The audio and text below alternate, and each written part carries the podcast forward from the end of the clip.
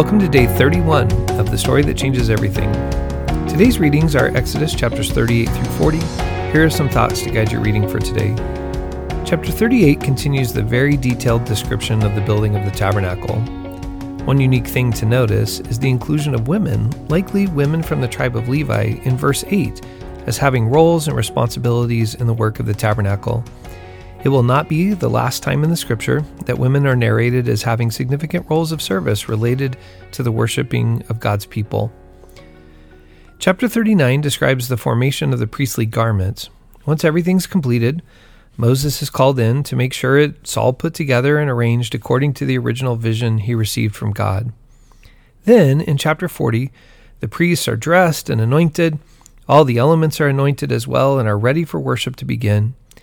Once everything was complete, God's presence descended from the mountain and filled the tabernacle.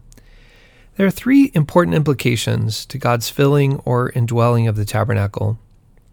The first is that despite the beauty and work put into the tabernacle, if the presence of God doesn't fill that space, it has no power or significance. Forgive me, but it reminds me a little bit of Clark Griswold from Christmas Vacation covering his home with Christmas lights only to plug them in and nothing happens.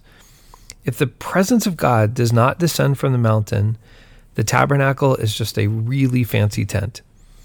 The second thing is a little bit theologically tricky and complicated. The scriptural text tries to balance the transcendence and the immanence of God. However, it seems in these narratives about the tabernacle and God's presence filling it the emphasis here seems to be on trying to help the people trust in God's immanence. Now, first of all, God's transcendence, the idea that God is beyond the physical world and universally present, that's not an easy thing to believe. But God's immanence, the idea that God is present and knows us in our circumstances, I think is uniquely challenging, especially in the context of the wilderness and in our own day.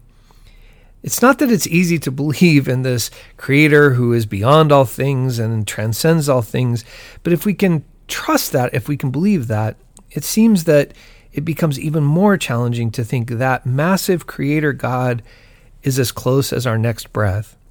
And that's the emphasis of the tabernacle the God who has made all things is the very same God who is encamped, is tabernacled right in our midst.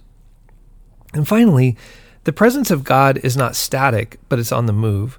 To dwell in God's presence is to follow the direction of the Spirit. Later in the story, David and Solomon will want to build a permanent resting place for the ark so it can't move again. But here, God does not validate that desire for security even though the people may have it.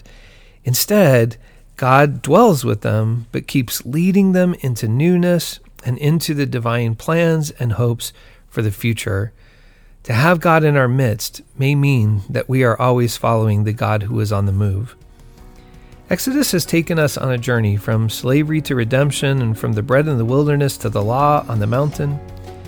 The people showed great faith entering the Red Sea and incredible lack of faith or infidelity when faced with the limited resources and the absence of their leader.